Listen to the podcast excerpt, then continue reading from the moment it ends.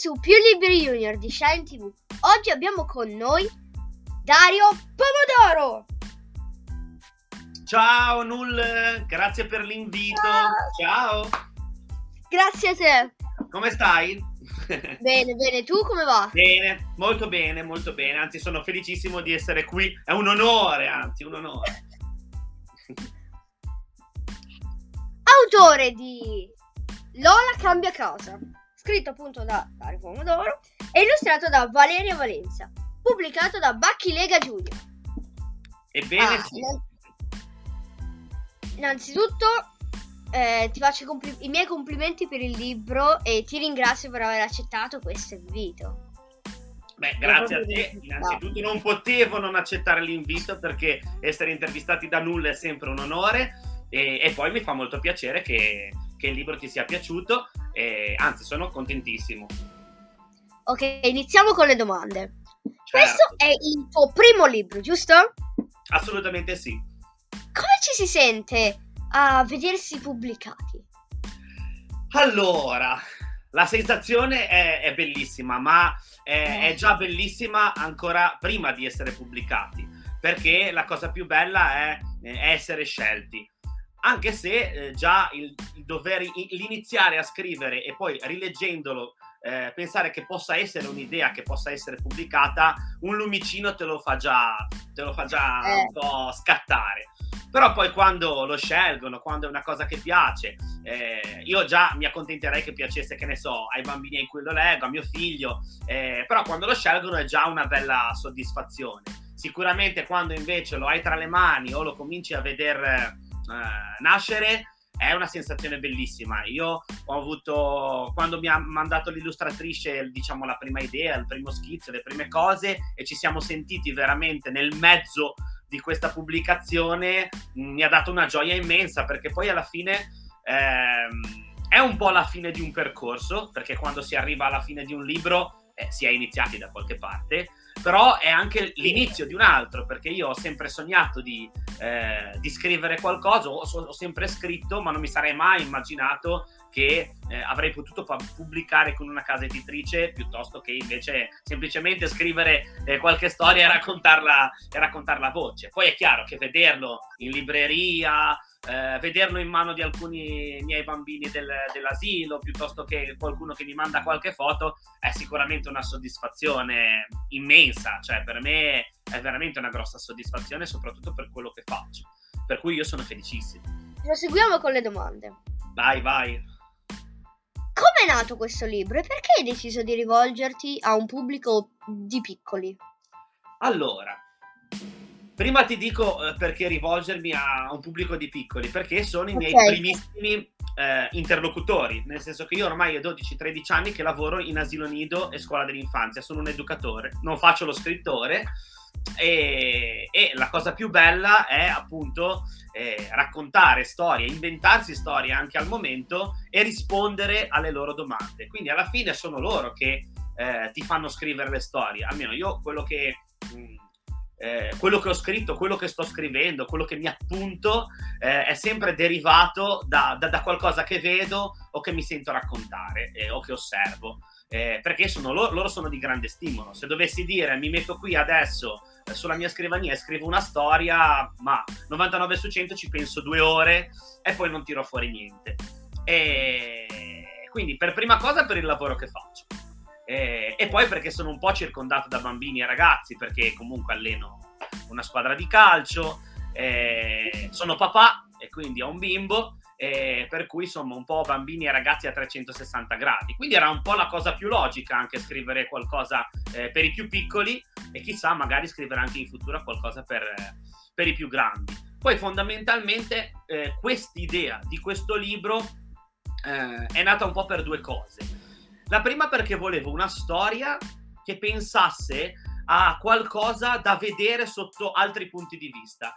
Eh, io sono, consiglio sempre di, eh, quando c'è qualche problema, di guardare le cose sempre un po' eh, da due punti di vista. Io sono un po' un pessimista di natura, tendo a vedere un po' il bicchiere mezzo vuoto, però eh, mi sono sempre detto, soprattutto dopo che questa storia è stata presa, che magari semplicemente bisognava guardare da un altro punto di vista, e questa storia un po' eh, lo racconta, perché poi Lola alla fine eh, sceglie, non spoilerò, però sceglie di vedere la realtà eh, da un altro punto di vista.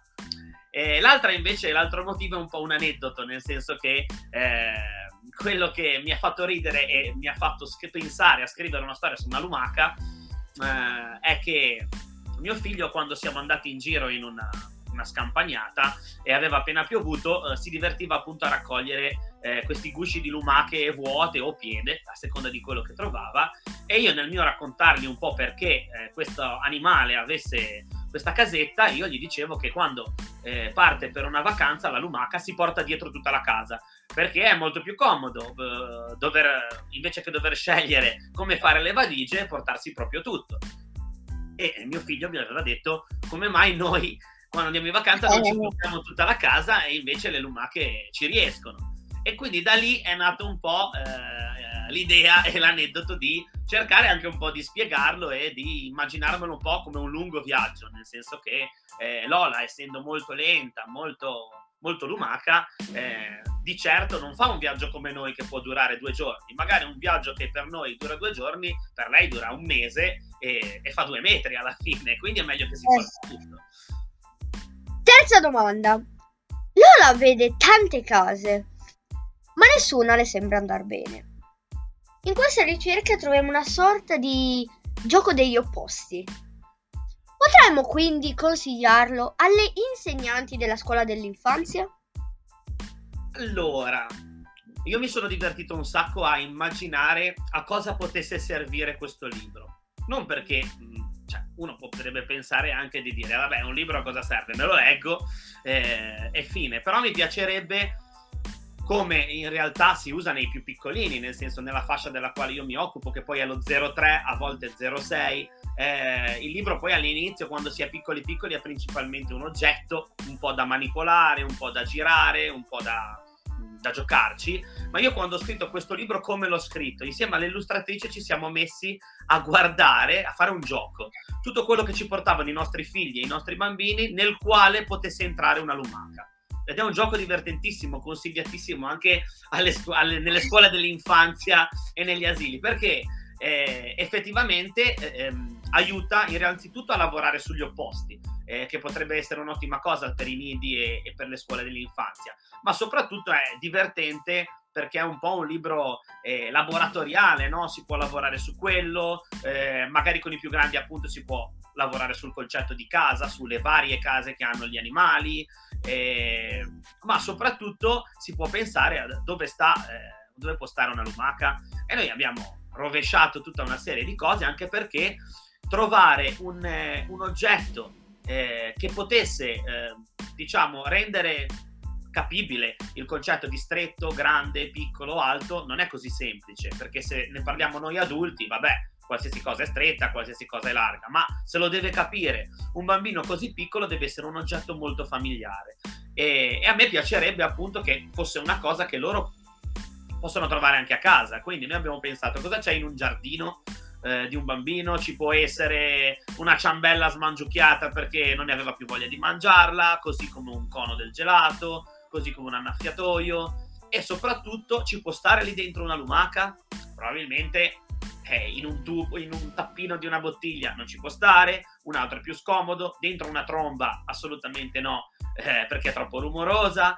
E quindi tutte le caratteristiche che potrebbero essere di una casa per una lumaca, ma che nello stesso tempo hanno quel difetto che fanno sì che non la possa scegliere eh, una lumaca. Però credimi, è molto divertente, perché alla fine ci siamo trovati con trenta, avremmo dovuto fare tipo un vocabolario, un'enciclopedia. Alla fine abbiamo dovuto scegliere una, una decina di oggetti per cercare di rendere molto bene l'idea. Per cui lo consiglio, perché in, in asilo ci abbiamo lavorato molto, perché poi quando si fa un libro di questo tipo credo che la cosa migliore sia sperimentare sul campo. Eh, se piace, se giocano a questo gioco, magari può diventare un libro. Eh, se no, vabbè, diventerà un gioco di esplorazione, che è sempre comunque molto bello. Proseguiamo con la prossima domanda. In Lola cambia casa si parla di casa come rifugio in, in cui ognuno di noi si sente protetto. Questo è sicuramente vero per i più piccoli, ma per te Dario, cos'è la casa? Allora, per i più piccoli è verissimo, nel senso che io mi okay. ci rivedo un po' nel... Nel, nel rifugiarsi, no? Eh, da piccoli, quando vai o in campagna, eh, l'avrai fatto anche tu, ti costruisci la capanna, la classica eh, sì. portino eh, per giocare eh, e quindi eh, è la bellezza di sentirsi al riparo e nello stesso tempo giocare. C'è chi lo fa, chi si nasconde sotto il tavolo, eh, nascondino è un po' un tenersi nascosti ma protetti, perché non è che ti nascondi stando in piedi in mezzo a una pianura, ma ti fai il tuo rifugio eh, e anche per esempio in asilo o, o comunque a casa funziona molto, no? Mi metto il lenzuolo e mi sento, mi sento protetto, per non parlare del fatto che la cosa, il rifugio più grande per esempio è un abbraccio, quindi anche l'abbraccio eh. ti fa sentire protetto e ti fa sentire a casa. E questi sono un sacco di concetti che mi hanno fatto un po' pensare a lavorare sulla casa. Cos'è per me la casa? Quando avevo pensato a, al concetto di casa mi erano venute in mente due super citazioni, ma perché sono state due mie, due mie, due mie passioni. Una è una citazione dal Mago di Oz, mm. eh, che è un libro bellissimo che ce l'ho in milleottocento edizioni, perché quando Dorothy fa questo immenso sogno che dura tantissimo, alla fine lei ha odiato così tanto casa sua, perché la sgridavano eccetera, che affronta questo viaggio un po' fantastico, ma poi quando, quando torna eh, dice alla fine proprio non c'è nessun posto eh, bello come la propria casa. Forse perché lei davvero l'aveva guardata da un altro punto di vista. Alla fine insomma sì, gli era piaciuto il viaggio, gli era piaciuta la favola, ma alla fine quando... Eh, Quando hai gli affetti a casa e le cose che ti fanno stare bene, non devi andare tanto così lontano. E per questo poi mi attacco alla seconda citazione, che è eh, casa è dove si trova il cuore. Vabbè, l'autore è eh, Plinio il Giovane, ma non sto a fare troppa, troppa storia. In realtà è una frase che, che si usa spesso, eh, perché quando si sta bene, eh, ripeto, tutto quello che hai vicino è un po' la cosa più importante. E, e per me casa non è eh, assolutamente un, eh, un edificio o un luogo chiuso, no? È, è tutto un insieme di situazioni dove io sto bene, è un po' la mia comfort zone, quindi non so, è stare a casa con mio figlio e la mia famiglia, è una bella cena fuori con, eh, con gli amici, è stare in mezzo al campo da calcio eh, con, eh, con i miei ragazzi, o all'asilo a lavorare, ma, o anche da solo eh, a scrivere una storia, no? Quindi tutto quello che ti dà del benessere è un po' casa. Poi c'è una casa che è proprio casa casa e tante piccole casette che sono un po' le case in cui vai in vacanza, quindi quando tu sei a casa con la tua famiglia è proprio casa tua, eh, quando sei magari davvero a fare una serata, ecco, ti sei preso un weekend in cui vai un po' in una casetta, eh, insomma secondo me un, tutti abbiamo un po' più di, di una casa, eh, ne abbiamo tante, ma sono le cose che ci fanno stare bene. Ok Dario, penultima domanda. Le illustrazioni di Valeria sono veramente simpaticissime. Com'è stato lavorare con lei? Allora, innanzitutto adoro le illustrazioni di Valeria, soprattutto i rapanelli eh, del, del giardino, eh, perché so che li adora anche lei. E allora, eh, le sue illustrazioni sono meravigliose, soprattutto perché sono adattissime a, alla fascia d'età che comunque è stata scelta per questo, per questo libricino. E lei è innanzitutto esilarante, nel senso che ci siamo divertiti tantissimo eh, a fare questo libricino e siamo subito eh, stati tantissimo in sintonia. Eh, ci hanno fatto conoscere un po' per caso, eh, nel senso che io avevo questa storia e eh, non avevo grossi appoggi, essendo il mio primo, eh, il mio primo albo, il mio primo libricino, non sapevo a chi rivolgermi, ci hanno fatto conoscere, eh, Valeria era entusiasta, credo, sì, se non mi smentirà, eh, della storia, della storia e ci siamo messi subito al lavoro. Devo dire che non, non c'è, non c'è stato neanche modo di dover ta- fare tantissime modifiche, eh, perché ci è piaciuta subito. E anzi, in realtà l'abbiamo un po' creato insieme, nel senso che, come ti dicevo prima, anche scegliere gli oggetti ha fatto sì che comunque poi le illustrazioni venissero da sé. Lei è davvero brava, eh, fa tanti, ha fatto tantissime eh, pubblicazioni e anzi la ringrazio ancora per, per essersi prestata per questa cosa, ma soprattutto è stato un divertimento e credo che la cosa più importante sia quella, perché il prodotto, quando eh, cioè viene bene quando, quando ci si diverte, noi eh, ci siamo assolutamente eh. divertiti, ecco. È molto arricchente, perché comunque lavorare con una persona di esperienza, eh, cosa che io assolutamente non avevo, è stata molto molto molto arricchente. È vero. Ultimissima domanda, sei pronto? Sono prontissimo.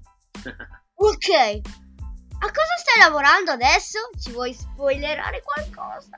Spoiler! Attenzione, spoiler! No, allora in realtà eh, non posso spoilerare un granché, nel senso che eh, oh, ci sono tanti, tante eh, storie che eh, sono volate, e inteso che eh, ovviamente eh, la, la, la mia idea, il mio desiderio è, ho giusto in mente due o tre storielle eh, che sono sempre eh, una con protagonisti animali, e, anzi due con protagonisti animali e una eh, esseri umani, che eh, potrebbero eh, arrivare da un momento all'altro. Eh, ah. Quello che, che mi auguro è che ovviamente possano arrivare e che piano piano eh, questo, questa Lola eh, sia in compagnia di qualche altro bel libretto. Quello che è sicuro è che nell'ultimo periodo ho scritto tantissimo, perché poi eh, sulle ali dell'entusiasmo si aumenta anche di più la mole di lavoro, e letto ancora di più,